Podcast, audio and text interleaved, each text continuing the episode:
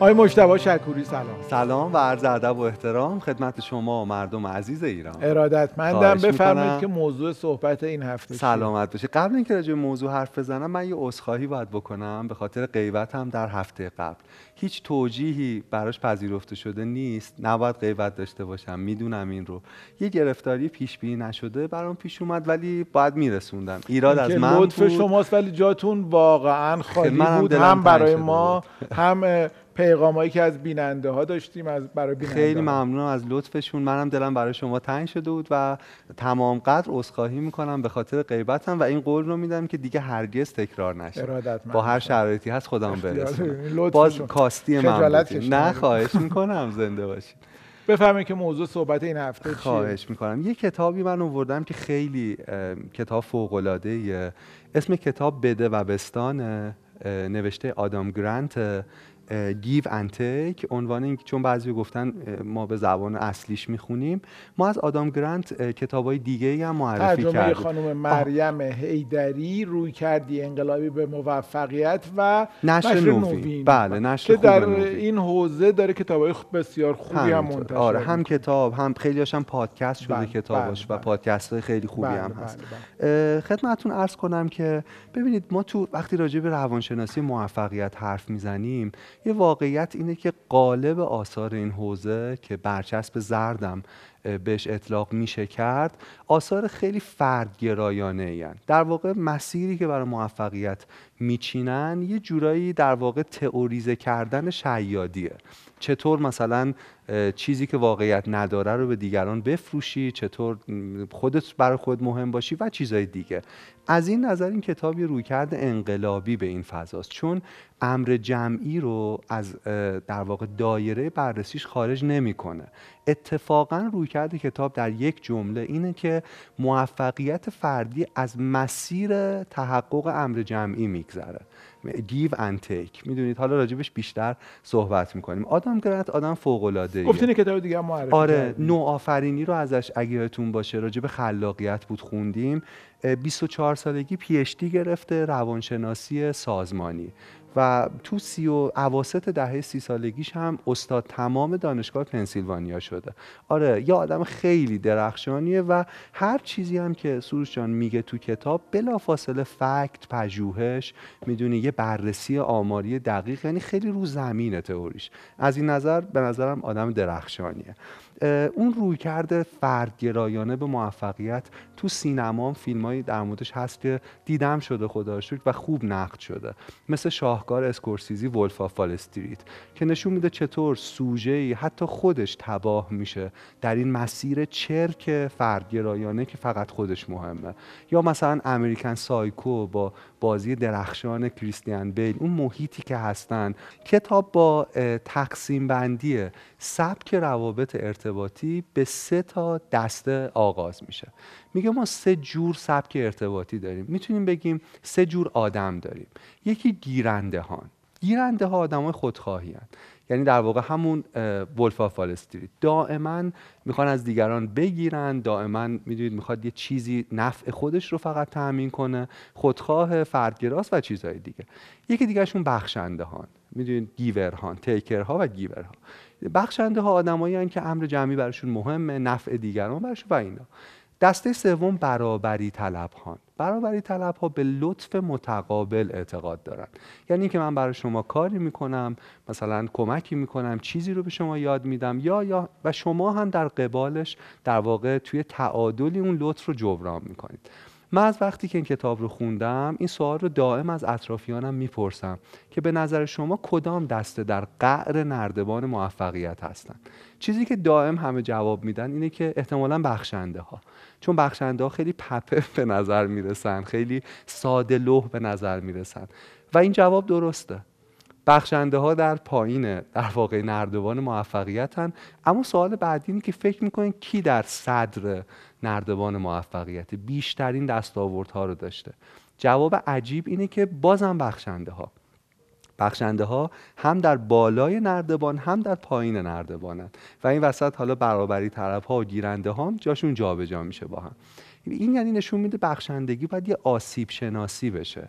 در واقع یه سبکی از بخشندگی باعث میشه ما به موفقیت نرسیم. اما سبک دیگری که آدم گرانت اینجا توضیح میده باعث میشه که ما اتفاقا خیلی دستاوردهامون بیشینه بشه. خب؟ یعنی رویکرد جالبیه به موضوع. باز به این فکر کنیم. حالا که من دارم حرف می‌زنم که سبک رابطه ما چیه؟ هان آیا ما بخشنده ایم گیرنده ایم یا برابری طلبیم؟ هان این نکته مهمیه. آدم گرانت میگه که اگه زندگی یه دو صد متر بود بخشنده بودن همیشه به ضرر ما تمام می‌شد. چون در دو صد متر توی فاصله کوتاه باید هر چی می‌تونی بی توجه به دیگران بدوی. ولی زندگی دو ماراتونه. درسته؟ وقتی ما در مثلا به صورت میانگین 70 سال 80 سال زندگی می‌کنیم یا ایشاله که 120 سال مخاطبای کتاب باز ما در یک دو ماراتونیم که اینجا اتفاقا بخشندگی به نفع ما تمام میشه. در واقع سروش عزیزم آقای آدام گرند کاری که کرده این که مبنایی این جهانی برای مزایای بخشندگی در واقع تولید کرده. یعنی اینکه تو این جهان تو این دنیا این بخشندگی چطور می‌تونه به موفقیت ما منجر بشه؟ از این نظرم خیلی کتاب درخشانیه. اومدن بررسی کردن دانشجویان پزشکی رو و با این سه تا سبک تقسیم بندیشون کردن تیپ های شخصیتیشون رو. ببینن مسیر موفقیت اینا چه شکلیه. دیدن بخشنده ها در سال اول نمره های پایین تری نسبت به میانگین دیگران می‌گیرن. حتی تو نمره گرفت آره آره. یعنی بخشنده ها اوضاعشون خوب نیست سال اول. چون بیشتر درگیر اینن که به دیگران کمک کنن یا مثلا رفع اشکال کنن با کسی که ضعیفتره نمی‌رسن تو این رقابت که برن رو رأس هرم. اما به طرز عجیبی از سال دوم به بعد اوضاع بخشنده بهتر میشه. همون ماجرای دو ماراتونه. و از سال سوم به بعد بخشنده ها در رأس هرم هستن. اون بالای بالایی ایستادن. داستان این که تو رشته پزشکی جنس و ماهیت درس از سال سوم به بعد عوض میشه. از درسای نظری و تئوری تبدیل میشه به در واقع حضور بالینی در بیمارستان ها به کارورزی. و اونجاست که این استعداد بخشندگی درک آدما همدلی کردن باهاشون مزیت اونا محسوب میشه. یعنی کمک می‌کنه که اونا عملکرد خیلی خیلی بهتری داشته باشن. خب این هم یه نکته جالب. ببینید چهار حوزه مهمه که بخشنده ها حالا آسیب شناسی هم می‌کنیم آخر که چه روش بخشندگی مؤثرترین و بهترینه. اما چهار حوزه هست که بخشنده تو اینا به طرز غریزی بهتر از بقیه و همین باعث میشه که رشد کنن. یکی شبکه سازیه. خب که توضیح میدیم. دیگریش همکاریه تاثیرگذاریه و ارزیابیه. حالا هر کدوم آدم گرند توی فصلی باز می‌کنه قصه پژوهش. کلی ماجرا میگه که ببینیم چطور بخشنده بودن به نفع ما در واقع می‌تونه تموم شه. اول بریم سراغ شبکه سازی. یه نکته اینه که ما آقای صحت به لحاظ تکاملی در طی همین تاریخی که بر ما گذشته نسبت به گیرنده ها و تشخیص دادن اونها حتی در لباس مبدل خیلی خیلی غریزی مهارت داریم. برای اینکه این به بقای ما کمک می‌کرده برای اینکه در طی تاریخ بشر اگر ما با گیرنده ها در رابطه بودیم که دائما از ما طلب می‌کنن دائما سهم بیشتری از شکار رو برمیدارن و چیزی سر میز نمیارن اضافه نمی‌کنن تو این تعامل بقای ما به خطر میافتاده. برای همین ما خیلی غریزی می‌تونیم بفهمیم که کی گیرنده است و کی بخشنده است. می‌دونید این نکته مهمیه. یعنی می‌خوام بگم گیرنده ها لو میرن. و گیرنده ها هر چقدر که خودشون رو بزک کنن بالاخره دستشون رو میشه و گیرنده ها نمی‌تونن شبکه ارتباطی عمیقی بسازن. این نکته مهمی بود که گفتین یعنی خیلی مهمه که هر چقدر هم که خودشون رو بزک بکنند لو میرن. لو میرن. دقیقا. بالاخره چون دوی ماراتونه چون موقعیت های مختلفی پیش میاد که اونا در واقع خصوصیات و خصلت هاشون به محک ارزیابی می‌خوره. و آقای صحت انصاف برای ما آدما خیلی خیلی مسئله مهمیه. من می‌دونم شما دانیل کانمن رو خیلی دوست دارید. یه آزمایشی کرده فکر کنم با خبرید ازش به نام بازی اولتیماتوم. بازی اینجوریه. دو نفر داوطلب غریبه رو می آوردن به یکیشون ده دلار پول می‌دادن. اون کسی که ده دلار داشته تصمیم می‌گرفته که اینو چجوری تقسیم کنه. پنج دلار به شما مثلا فکر کنید من ده دلار دارم شما نفر دیگر پنج دلار به شما بدم پنج دلار بردارم هشت دلار بردارم دو دلار نه یا یک. ولی شما نقشتون این بوده که می‌تونستید بعد از شنیدن پیشنهاد من کلا این پیشنهاد رو بپذیرید یا کلا ردش کنید. درسته؟ یعنی شما قدرتتون اینه تو این ماجرا. می‌خواستم ببینم آدما چه واکنشی به انصاف موقع تقسیم کردن نشون میدن. خب بعضی که بهترین حالت در واقع نصف نصف تقسیم می‌کردن. حتما شما هم اینو میپذیرید چون منصفانه است دیگه. ما با پنج دلاری که تو جیبمون نبوده آزمایش رو ترک می‌کردیم و می‌رفتیم. اما بعضی گیرنده بودن. 9 دلار خودشون برمی داشتن یه دلار می‌دادن به شما. و با این توجیه که خب تو یه دلار داری دیگه قبلا نداشتی. اما جالب اینه که بخش زیادی از این آدمایی که تو این آزمایش محک خوردن وقتی انصاف رو نمی‌دیدن در تقسیم کل معامله رو به هم می‌زدن. یعنی می‌گفتن تو 9 دلار تو نگیر منم یه دلارمو نمی‌گیرم ولی تو باید درس بگیری که این روش تقسیم کردن نیست. یعنی ما رو انصاف خیلی حساسیم. می‌دونی؟ یعنی ترجیح میدیم حتی به ضررمون تموم شه با جیب خالی از آزمایش بریم اما رو اون اصول رو اون انصاف. دلیل تکاملی هم داره. چون این کمک می‌کرده به بقای ما در شرایط دشوار گذشته و در طی تاریخ. ما از گیرنده ها با سلاح بدگویی انتقام می‌گیریم. یعنی اینجوریه که وقتی یه نفر گیرنده است وقتی شما چیزی رو اضافه نمی کنید وقتی آورده ای ندارید شما که اینجوری نیستید. یکی از بخشنده ترین آدمایی هستید که هی میگم. شما بعدم شما سرتون ولی خب می‌خوام میگم وقتی اینطوریه من میرم به آقای رضاییان میگم. و آقای رضاییان به آقای مراوندی میگه و به دکتر کاکا و می‌دونی یهو می‌بینین اون شبکه ای از ارتباطات به سرعت ویران شده. یعنی خیلی مهمه. و مهم اینه که سروشان وقتی ما میگیم جهان عدم قطعیت داره ما گهی زین به گهی پشت بر زین گهی زین به پشتیم. یعنی نوسان و بالا پایین داره. اونجاست که مهمه که بخشنده ها وقتی بالان میبخشن وقتی پایینم این شبکه اجتماعی حمایتشون می‌کنه. برای همین در گذر زمان به نفعشون تموم میشه. چون جایی سخاوتمندانه کمک کردن و این کمک باستاب پیدا می‌کنه در زندگیشون. آدم گرند از قدرت ر... این جهان بفرمایید. شما هست و فعل ما ندا. سوی ما آید نداها را این خیلی جالبه. درسته. سوی ما آید نداها را صدا. صدا. دقیقا. در باز باز بازتابش حتی بیشتر از خودش دقیقا. یعنی می‌خوام بگم شاید اگه شبکه ارتباطی ما از ما حمایتی نمی‌کنه شاید می‌دونی شاید ما جایی که لازم بوده اون حمایت رو نشون ندادیم. می‌دونی باز پژوهش نشون میده آدما با بخشنده ها معاملهشون فرق می‌کنه. یه،, مثال بزنم. من یه چیزی که توصیه می‌کنه توی کتاب جالبه. میگه شبکه ارتباطیتون روی کاغذ بکشید. دوستایی که دارید اعضای خانواده همکارا و چیزهای مختلف. و انرژی این شبکه ارتباطی رو با هر فلشی که می‌کشید مشخص کنید. با رنگهای مختلف. کدوم آدم تو شبکه ارتباطی شما گیرنده است؟ کدوم آدم بخشنده است؟ کدوم آدم برابری طلبه؟ خب ما با برابری طلب ها بخشنده ها اون روشنه و کدوم گیرن و بعد میگه این به شما نشون میده که در واقع اوضاع چطوره تو روابط شما ها؟ کیا سیاه چالن و کیا خورشیدن؟ بخشنده ها خورشیدن میتابن سخاوتمنده اما بعضی سیاه چالن فقط جذب می‌کنن و فقط جذب می‌کنن. می‌دونی من وقتی خودم کشیدم چیزای مهمی رو فهمیدم. کشیدین آره آره. من من این کتاب روم خیلی اثر داشته. بعد شروع کردم که و دیدم آقا یه سری مثلا روابط من واقعا روابط درستی نیست. یا نه من یه سری روابط دارم که روابط مهمی بوده. من فراموششون کردم. میشه بهش گفت روابط خفته. من آدمایی دیدم آدمای بخشنده ای بودن به من کمک کردن. ولی یادم رفته که تلفن بهشون بزنم یادم رفته که این لطف رو یه جوری جبران کنم. می‌دونی؟ یعنی می‌خوام بگم این کشیدن کمک می‌کنه ما روابط خفتمون رو بتونیم بیدار کنیم. به این فکر کنن بیننده ها یا خود شما چه روابط خفته ای داریم با یک خورشید با یک بخشنده که فراموشش کردیم. و اون آدمای مهم میان یعنی اونا خیلی می‌تونه حضورشون کیفیت شادی ما رو تغییر بده. و چه سیاه چاله هایی در روابط ما وجود دارن که دائما از ما دارن انرژی می‌گیرن.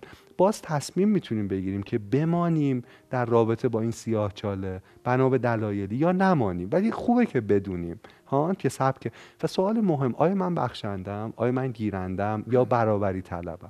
یعنی تو تمام این گفتگو به این هم آیا سیاه چاله رو میشه تغییرش داد؟ یعنی کسی که فقط و فقط گیرنده هست تو با رفتارمون می‌تونیم کاری بکنیم که تغییر بکنه؟ ببینید گاهی سروش سوال خیلی خوبی پرسیدین. گاهی گیرنده ها قربانی گیرنده های دیگه بودن که گیرنده شدن. می‌دونی؟ گاهی سیاه چاله خورشیدیه که خاموش شده. یعنی اول خورشید سیاهچاله اینطور ستاره ای در واقع میمیره و سیاهچاله ای زاده. یعنی می‌خوام بگم وقتی با گیرندام حرف می‌زنیم نباید فکر کنیم آدمای عجیبی هن. می‌بینی خیلی هم بخشنده بوده ولی توی روابطی گیر کرده که دائم بخشیده بخشیده و خسته شده از این رابطه با گیرنده ها و تغییر خب، رفتار این حرف شما یه نکته مهمی بر من داشت. ببین درست دارم میگم یا نه. که ما توی وجود خودمون احتمالا هر سه حالت رو داریم بله. یعنی گاهی وقتا فقط گیرنده ایم گاهی وقتا فقط بخشنده ایم گاهی وقتا برابر گیرنده و, و تو روابطمون هم با آدما برای بعضیا میدیم از بله. بعضیا داریم می‌گیریم ولی باید حواسمون اگر به خودمون نباشه و مراقبت نکنیم از خودمون ممکنه که اون بخش خورشیدمون اون بخش گیرندمون رو به افول بره خاموش اون بخش بخشندمون بخشندمون درسته؟ و اون بخش تاریک که فقط و بله. فقط گیرنده است به قول شما سیاه چاله است اون تقویت بشه و بزرگ بشه. درسته. اشکالی نداره که اگر هر ستاش هست در یک توازنیه و گاهی وقتا ما میگیم بله بله. ولی اگر مراقب خورشید وجودمون بخش دهندمون بخشندمون نباشیم بله. اون موقع اینه که تقویت میشه و این خیلی خیلی و و سروش عزیزم این فقط یه ارزش اخلاقی نیست. این به قیمت موفق نشدن ما تمام میشه. چون تو همین مورد اول شبکه اجتماعی و ارتباطی ما رو از بین می‌بره. یعنی آدما حمایت نمی‌کنن. هر چقدر هم که خودمون رو بزک کنیم. هر چقدر هم که خودمون رو در قالب شوخ طبعی و مهربانی و چیزایی که آدما می‌دونید و آدما غریزی می‌فهمن این رو و با زمان تو این دو ماراتون متوجه میشن و خیلی مبنای مهمی برای ارتباطه. دومین نکته همکاریه. همکاری. گفتیم پس بخشنده ها یه کاری که توش خیلی ماهرن شبکه سازیه. و جالب سروش این شبکه ها گاهی جایی به ما کمک می‌کنه که اصلا فکرشون نمی کنیم مثلا آدم گرند بررسی کرده که 20 درصد آدم ها شغلشون رو از روابط ضعیف یا خفتشون به دست میارن. یعنی مثلا شما مدتی بیکارید اما اون دوست نزدیکتون بهتون کمک نمی‌کنه. بلکه کسی که جایی شما می‌دونید یه لطفی بهش کردید و از سر اینم نبوده که جبران کنه.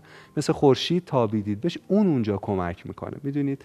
مهمه. خیلی مهمه خیلی. و بعد اینکه میاره رو زمین یعنی میگه این اصلا کاری ندارم این فعل خوبیه یا بدیه یا فضیلته یا نه. بخشش بحثش کاملا رو زمینه یعنی رو موفقی. این به موفقیت تو کمک می‌کنه. بخشنده بودن کمک می‌کنه تو موفق بشی. همکاری همکاری. تا کل گیتی با یک استثنای بسیار بسیار ناچیز یعنی من از دیگران تشکیل شده. کل جهان یه استثنای بسیار بسیار بسیار ناچیز که منم ولی بقیهش دیگرانن. اینکه چطور رابطه من با دیگران و همکاریم شکل می‌گیره چیز خیلی مهمیه و تو موفقیت ما تاثیر گذاره اینجاست که بخشنده ها باز بهتر از بقیه عمل می‌کنن. یه بخشنده مهمی که قصهش رو تعریف می‌کنه. منم این آدم قبلا دوست داشتم. آقای جورج مایره. جورج مایر کسی که پشت انیمیشن سیمپسون هاست 300 اپیزود از انیمیشن سیمپسون ها رو که یکی از مهمترین انیمیشن های تاریخ رو ایشون نوشته و کار کرده باش. آدم عجیبیه. و با کاری که کرده دو تا چیز رو تغییر داده. هم کمدی رو هم انیمیشن رو. یعنی ببین یه آدمی اینقدر می‌تونه مهم باشه که با نوشتن اصلا کمدی رو به لیگ دیگری ببره و انیمیشن رو هم. بعدا انیمیشن دیگه که می‌بینیم مثل بوجا کورسمن ریکن مورت همش در واقع حول ایده های اونه دیگه. نکته مهم جورج مایر و سیمسونا می‌دونین چیه؟ اینکه چند ده ادامه داره دلیلش اینه که او چهار نسل نویسنده تربیت کرده. خیلی شما خودتون نویسنده می‌دونید این چقدر کار سختیه. یعنی چهار نسل آمدن و در سیمسون نوشتن و رفتن و نسل و این آدم بخشنده به نام جورج مایر این کار کرده. اما چطور این کار کرده؟ این موفقیتی که کم دیده میشه. تیم ها جمع میشن نزار رخ میده و تمام. ویژگی عجیبی داره. نبوغ که داشته اما و بخش دیگرش بخشندگیشه. توانایی همکاریش فرصت دادن به آدما یاد دادن سخاوتمندانه به آدما جدی گرفتن ایده هاشون عزت نفسشون بر عهده گرفتن کارهای سخت خودش کار و بر عهده گرفتن مسئولیت کار به عنوان مسئول تیم نویسنده.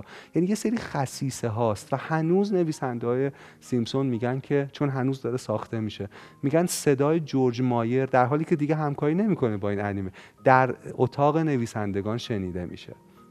روح او اونجا حاکمه. فرهنگش ایجاد آره. حالا تازه این که حالا یه کار با همکاری بود. یه چیزی آدم گرانت میگه که خیلی بر من جالب بود. میگه حتی فردگرایانه ترین تخصص ها مثل جراحی قلب. اونجا هم همکاری توش مسئله مهمیه. یه پژوهشی رو ازش حرف می‌زنیم. رابرت هاکمن روانشناس رفته یه امتحانی رو یه پژوهشی رو کرده. رفته سوال پرسیده که مهارت جراحان با تمرین چقدر بهتر میشه؟ سوال این بوده. دو سال عمرشو می‌ذاره. می‌بینید؟ یعنی یه نفری دو سال میره وقت می‌ذاره به این سوال جواب و دست آورد ما کم پژوهش میدانی می‌کنیم. خوبه بر خود من تلنگره که باید رفت به خیابونا. باید می‌تونی وقت گذاشت تا چیزی رو فهمید که به درد آدم رو بخوره. دو سال میره 38577 عمل جراحی رو بررسی می‌کنه. توسط 203 تا جراح. دو سال 203 تا جراح 38577 عمل. و یک الگوی قابل توجه کشف می‌کنه. مهارت جراحان با تمرین بهتر نمیشه. اما اونها فقط تو بیمارستانهای خاصی که دائم در اون عمل می‌کردند مهارتشون بهتر و بهتر می‌شد. و اینجا ما چی رو می‌تونیم بفهمیم؟ قدرت تیم رو. قدرت تیم رو. یعنی منظورم اینه که اگه جراحی توی بیمارستان دائم عمل می‌کرد اون همکاری و ارتباط عاطفی که بین آدم و شکل می‌گرفت با پرستار با متخصص بیهوشی تکنیسیان اتاق عمل خدمات می‌دونی اونجا این بود که باعث می‌شد یک جراحی بهتر شه. ما فکر می‌کنیم جراحی یکی از فردگرایانه ترین تخصص های دنیاست دیگه. یک جراح دستهاش و کاری که می‌کنه. اما اونجا هم رابرت هاکمن نشون میده که چقدر همکاری مهمه. مهمه. آره آره. اینکه اگر یه کاری داریم که حتی فردیه ولی تیمی دارن حتی فرد فرد کار خودشون رو انجام میدن چقدر حفظ این تیم تیم مهمه. مثال منفی بزنم. بعضی هم همکاری بد می‌سازن در حالی که آدمای خیلی توانمندی هن. یه آقایی هست به نام جوناس سالک. این آدم خیلی نابغه و آدم خیلی مفیدیه واقعا. کسی که واکسن فلج اطفال رو تونسته در واقع بسازه. میلیون ها نفر نجات داده. دمش کم دمش کم اما نکته اینه که او در 1955 سخنرانی داره که خیلی افتضاحه. بعد از اینکه واکسن تولید میشه و یه اتفاقی میفته او تمام دستاوردها رو به خودش نسبت میده. اصلا از تیم تشکر نمی‌کنه نام نمی‌بره و میگه من بودم من تلاش. در حالی که تعداد زیادی پژوهشگر دانشجو دانشگاه مختلف درگیر این ماجرا. شبها نخوابیدن تولد همسراشون یادشون رفته بوده و و که این ساختشه. جالب اینه. حالا اثرش رو تو دنیای ما ببینید. ما آدمی مثل جوناس سال تقریبا تو این قواره نداشتیم تو صنعت داروسازی. این آدم پروژه بعدیش تولید واکسن ایدز بوده اچ بوده. ولی هرگز موفق نشده. چرا؟ چون هیچ کس باش همکاری نکرد. می‌دونید چون همه اون آدمایی که تو اون سخنرانی دیدن که ما نامرئیم انگار و اونا اضافه نشدن و او با تمام نبوغش که میگم یه قله است تو که یه آدم خیلی مهمه نتونسته موفقیتش رو تکرار کن چون یه گیرنده بوده. چون یک بخشنده نبود. برخر برعکس جورج مایر برعکس سروش صحت و برعکس دیگر. آره. آقا سر من گذاشتم بغل جورج. نه بابا شما شما ما کار مهمی که با این هم فیلم خوب خیلی حالا شما منو بذار. شما جورج مایر شما گیرنده ای نمیگین اصلا. شما جورج مایر ما نه مخلصی الان حتی اگر این حتی هفته پیش که چهارشنبه نیامده بودین تنین صدا صداتون توی بود اینجا. میپیچیده بود. من که چند بارم شنیدم گفتم که دست شما در نه ما جونا سال که شما. بینندگان برنامه کتاب باز مردم شریف ایران. عزیز ایران. این همه گفتم باز میگیشه عزیز ایران. عزیز ایران. سروش می‌خوام بگم نوبل الان سال هاست که به یه نفر داده نمیشه. نگاه کنید سه تا پژوهش دارن چهار تا. جالب اینه نوبل 2013 به فیزیکدانایی داده شد تو فیزیک که کاری که کرده بودن به سه هزار مقاله ارجاع داشت. و وقتی آدمایی که تو این کار پروژه سهیم بودن رو می‌بینیم عددش چهل هزار نفر. یعنی می‌دونی یه جایزه نوبل به خاطر دستاوردی در فیزیک مرزهای علم جابجا. اما چهل هزار نفر روش کار کردن. گذشت دوره ای که یک نفر در آزمایشگاهش بشینه و یه هم یه تو می‌دونی الان دو... می‌دونید ما در شبکه از آگاهی هستیم. یادتونه کتاب توهم آگاهی رو راجبش حرف زدیم. اینجا خوبه که بگیم. یه جمله داشت عالی این جمله. کاش هی بگیم به خودمون. هممون. باهوشترین ما تواناترین ما در ایجاد ارتباط و همکاریه. باهوشترین آدما اونایی که می‌تونن همکاری رو شکل بدن. ببین سروش جان دانش ما باید سه نقطه داشته باشه. دانش ما باید از این ابروها داشته باشه.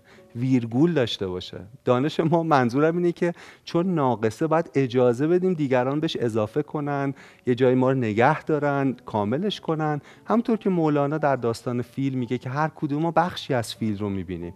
شاید هم یکی از زاویه عجیبی داره به فیل نگاه می‌کنه. از زاویه سورئالی فیل رو می‌بینه. ولی باید اجازه بدیم که اونم بگه چون اونم بخشی از فیله.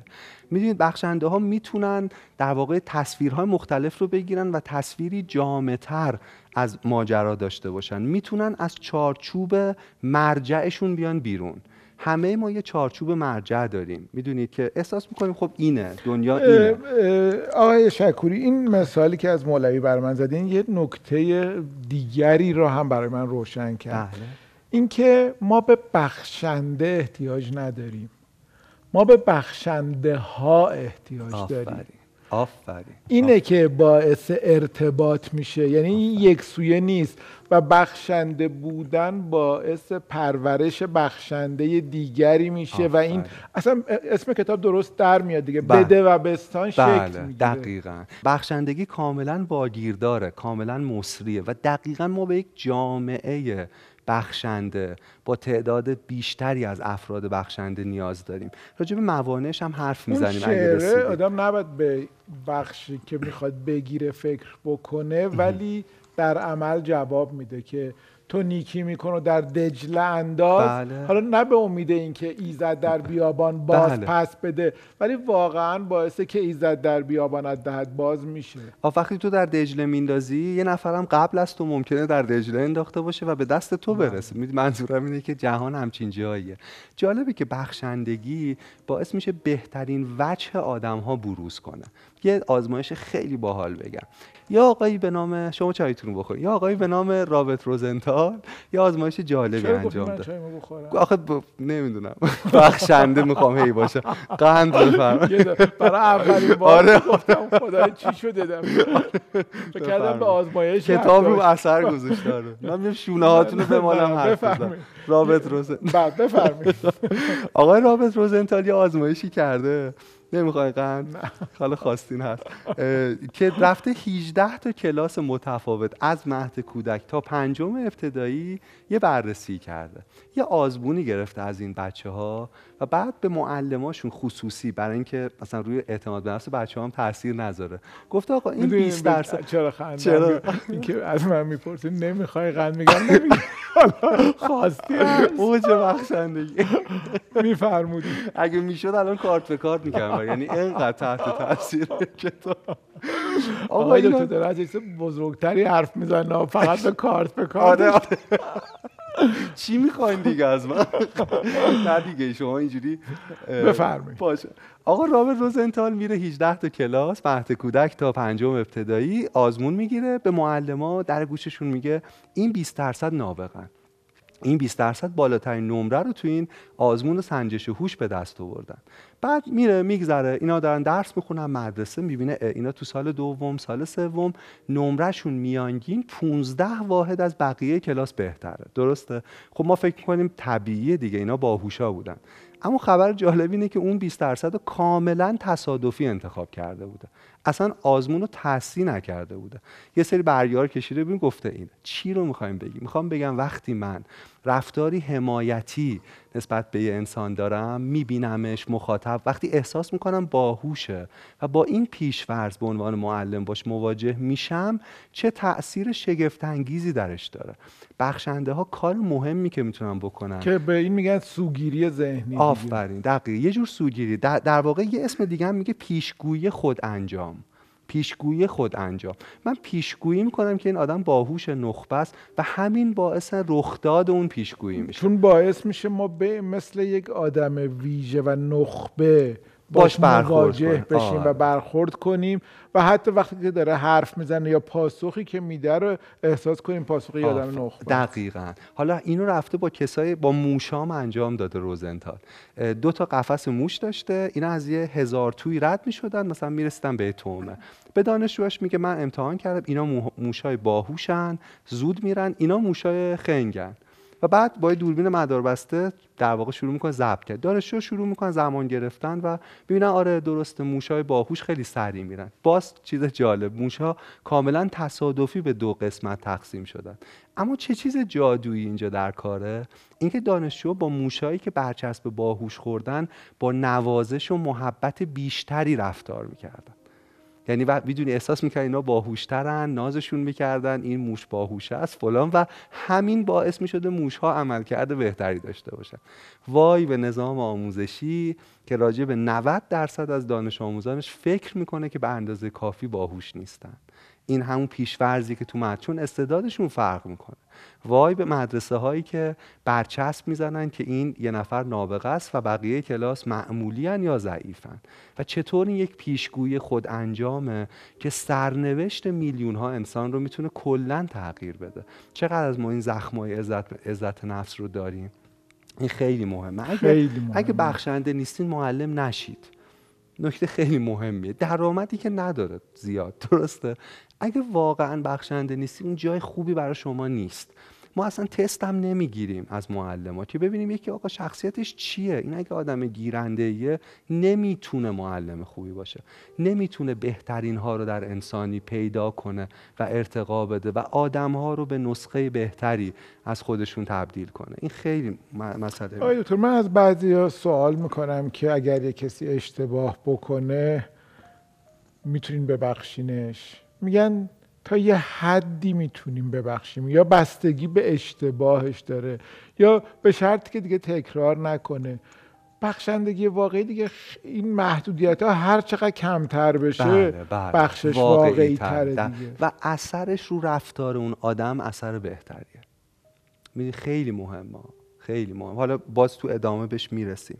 یه, یه چیزی هم باز اضافه کنم به همون بحث روزنتال. اینکه گیرنده ها اینکه میگم اگه گیرنده اید نرید تو این کارهایی که باید انسان ها رو تربیت کنید اینکه اصلا رشد دیگران برای گیرنده ها یه معضله که باید حل شه. می‌دونی انگار در یک رقابتن با دیگری که او به اندازه کافی رشد نکنه انگار هر ارتباطی برنده و بازنده داره. بخشنده ها برنده برنده می‌بینن ارتباطات رو. و, و, و, و خیلی مهمه که ما این رو بدونیم که بخشنده ها برشون اصلا مشتری نیست که باهوشترین آدم اتاق نباشن. و این مزیت اونهاست. بخشنده ها می‌تونن قبول کنن که باهوشترین آدم اتاق نیستن و البته با باهوشترین آدم ها کار کنن. می‌دونید این همون نکته همکاریه که کمک می‌کنه اونها به بالای نردبان برسن یا البته میگم بخشی بخشنده هامون پایینن که امیدوارم برسیم. در مورد اونام حرف بزنیم. تأثیر گذاری سومین چیزی که بخشنده ها یه مزیت دارن توش نسبت به بقیه. در مورد قدرت ارتباط بدون قدرت حرف می‌زنه. قدرت ارتباط بدون قدرت. یعنی من بدون اعمال قدرت روی شما با شما ارتباط بگیرم. گیرنده ها اینطور نیستن. گیرنده ها سخنرانان چیر دستی در نمایش تسلطشونن در به رخ کشیدن دستاوردها و قدرتشونن و بعد یک کلیشه وجود داره تو این ادبیات اصول فنون مذاکره و اینا که با اعتماد به نفس باش که قدرتمند باش که اثر بذاری. آیا واقعا موثر نه. پژوهش نشون میده مهمتر از اعتماد به نفس یا به رخ کشیدن تسلط و قدرت در تاثیرگذاری مسئله صداقت. صداقت و صداقت. اعتماد به نفس هم مهمه ولی رده های بعدی یعنی اولین فیلتری که توی مذاکره مخاطب شما رو ارزیابی می‌کنه اینه که این آدم اورجیناله یا فیکه این آدم راسته یا نیست؟ حالا شما وقتی راستید وقتی صادقید می‌تونید کجم بشینید. می‌تونید یه ذرم یه ذره مشکل داشته باشید تو حرف زدن. می‌تونید یه چیزی هم فراموش آدما میبخشن. ولی اگر دروغ میگید هر چقدرم که اعتماد به نفس دارید عملا چراغ های رابطه اینجا خاموشه. خیلی مهم. بخشنده ها اجازه میدن دیگران حرف بزنن. خیلی مهمه. و وقتی دیگران حرف می‌زنن دیگران یه چیز خیلی جالب و تجربه می‌کنن. لذت یادگیری از خودشون رو. می‌دونی ما وقتی حرف می‌زنیم از خودمون یاد می‌گیریم. بخشنده این بستر رو مهیا می‌کنن. آن چیزی که ای کاش در مدرسه های ما بتونه باشه. آن چیزی که خود من باید بیشتر رعایت کنم. من خیلی حرف می‌زنم و هی می‌خوام همه رو بگم ولی خب درست نیست دیگه. تو در مورد فروش اینو میگن. مثلا میگن مسئله این نیست که تو بخوای مثلا چیزی رو بفروشی. مسئله کمک کردنه و همین باعث میشه تو بیشتر بفروشی. یا آمار بخونم. اگه شغلی داریم که مرتبط با فروشه به این فکر کنیم. میگه هر بخشنده فروشنده به طور متوسط سی درصد بیشتر از برابری طلب ها و 60 درصد بیشتر از گیرنده ها میفروشه. ببین این برای همین یه روی کرده انقلابی به موفقیته. چون میگه موضوع فریب دادن طرف نیست. موضوع نشان. اینه که تو چه نیازی داری؟ و بعد می‌دونی من, من یه جایی می‌خواستم یه موبایل بخرم چند سال پیش. رفتم پیش آدمی که شروع نکرد بگه اینو بخر اینو فش گفت چی می‌خوای؟ کارت چی؟ گفتم این این این. گفت ببین من اونو ندارم. من, من, اون چیزی که تو می‌خوای خوبه که اینو بخری. من حالا چیزای دیگه دارم اگه بخوای من موبایل از اون آدم نخریدم ولی هر بار که می‌خوام چیزی بخرم اول میرم مغازه این آدم. زندگی دوی ماراتونه. می‌دونید؟ منظورم که دوی سرعت نیست و بیشترین سود کسب و کارها از فروش از مشتریان ثابت به دست میاد. از مشتریانی که میرن و باز میگردن. اگر گیرنده باشیم شاید یک معامله رو ببریم. اما در این دوی ماراتون در دراز مدت قطعا این به خوشنامی ما به اعتبار ما آسیب می‌زنه.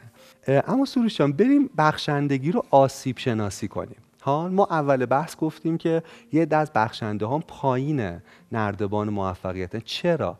چه فرقی بین بخشندگی های متفاوت وجود داره که باعث میشه ما رشد کنیم یا رشد نکنیم؟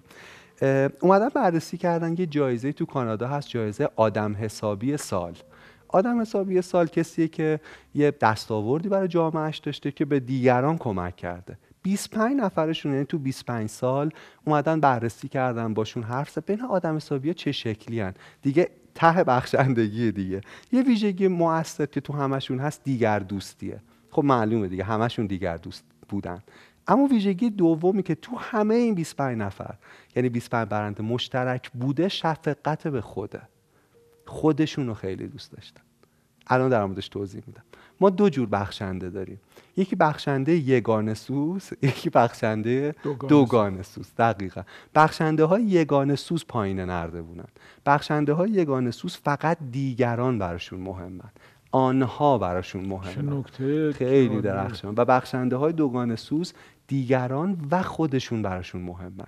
و آقا سعد این دوگانه نیست که من یا خودم رو دوست دارم یا دیگران رو.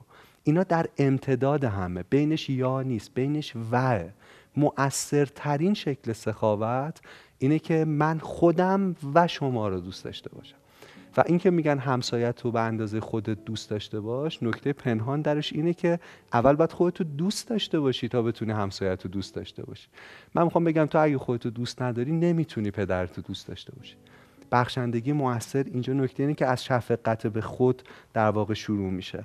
خیلی از بخشنده ها دچار فرسودگی خستگی عاطفی و خستگی بخشندگی میشن. چون خودشون در این, در, این در واقع تابع اصلا نیستن.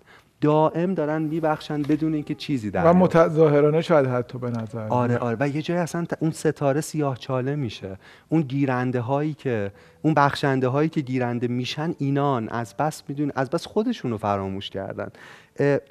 عضله بخشندگی خسته میشه. دو تا دلیلم داره. یکیش فراموش کردن شفقت به خوده که راجبش گفتیم و دیگری ندیدن بازخورد ملموسه. می‌دونی؟ اینکه من اثر کارمو نبینم. خیلی مهمه. اگر بخشنده در شبکه ارتباطی ما هست بهش بگیم.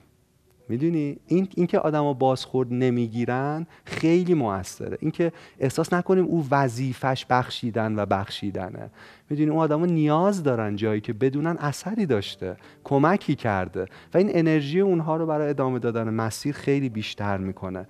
سه تا تله مهم بخشنده های شکست خورده دارن. بگم تون تون. بله، یکی این بود بیش... که خودشون فراموش نه نه نه این, بعد از اونه. این که چرا خسته میشیم حالا سه تا تله دیگه هم هست. یکی بیش از اندازه اعتماد کردن. خب؟ دومی بیش از اندازه دلسوزی کردن و سومی بیش از اندازه حرف شنو بودنه.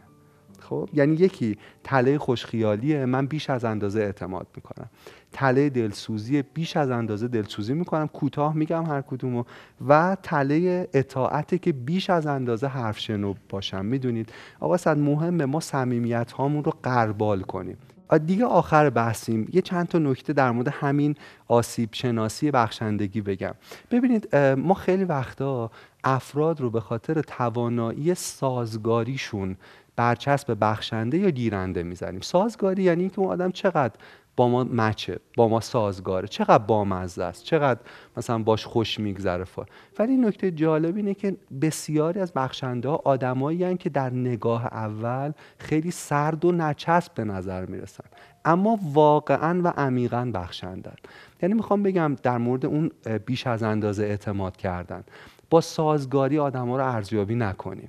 من آدمایی تو زندگیم هستن که خیلی درونگران ولی عمیقا و عمیقا بخشندن. حالا بیننده ها می‌تونن فکر کنن. خود شما آدمی که first impression یا تاثیر در اولین برخورد خوب نیست با مزه نیست اما هر کاری بتونه انجام میده بدون هیچ توقعی. درسته؟ گیرنده ها این در... که گفتین خیلی به نظرم کلید واژه مهمی بود که زود از روش رد شدیم. آره چون اگر بتونیم بخشندگی رو از توقع جدا کنیم به نظرم یه گام نزدیکتر آره. شدیم چون بخشندگی با توقع بخشندگی نیست. برابری طلبیه. می‌دونی؟ بر همین آدم گرند سه قسمتش می‌کنه. دقیقا نکته اینه. بعدی تله دلسوزیه. بخشنده ها گاهی میفتن تو این تله انقدر دلشون برای یکی میسوزه که هم جلوی رشد خودشون رو می‌گیرن هم اون آدم رو. همون مثلا من اگه معلمی باشم که تو تله دلسوزی بیفتم جایی که باید به دانش آموزم فشار بیارم که استانداردهای بیشتری رو داشت این کار نمی کنم هی باج میدم دلم میسوزه. من معتقدم ما باید از استانداردامون کوتاه نیاییم ولی کمک کنیم برای اینکه اون آدم بتونه به اونجا هم بره. یعنی تنهاش نذاریم. اما به خاطر دلسوزی در واقع رهاش نکنیم. در مورد اینم قصه میگه کاملا و و, و آخرش هم تله اطاعت دیگه. درسته؟ اینکه ما خیلی بخشنده ها یه مشکلی که دارن اینه که ممکنه خیلی حرف شنو باشن و حرفشون نزنن. روی حقوقشون مذاکره نکنن. همون بخش شفقت به خوده. روی چیزایی که حقشون رو نایستن مجموعه شفقت به خود و دیگران یک بخشنده مؤثر و کارآمد رو می‌تونه شکل بده. مخلصیم. سوال هست. آره آره. سوال اینه که یکی از بخشنده ترین افرادی که می‌شناسید و نقشی که در زندگی شما داشته رو توصیف کنید برای ما تعریف کنید. تو زندگیمون آدمایی رو دیدیم دوست همه می‌دونید؟ و کدوم بوده که خیلی بخشنده بوده؟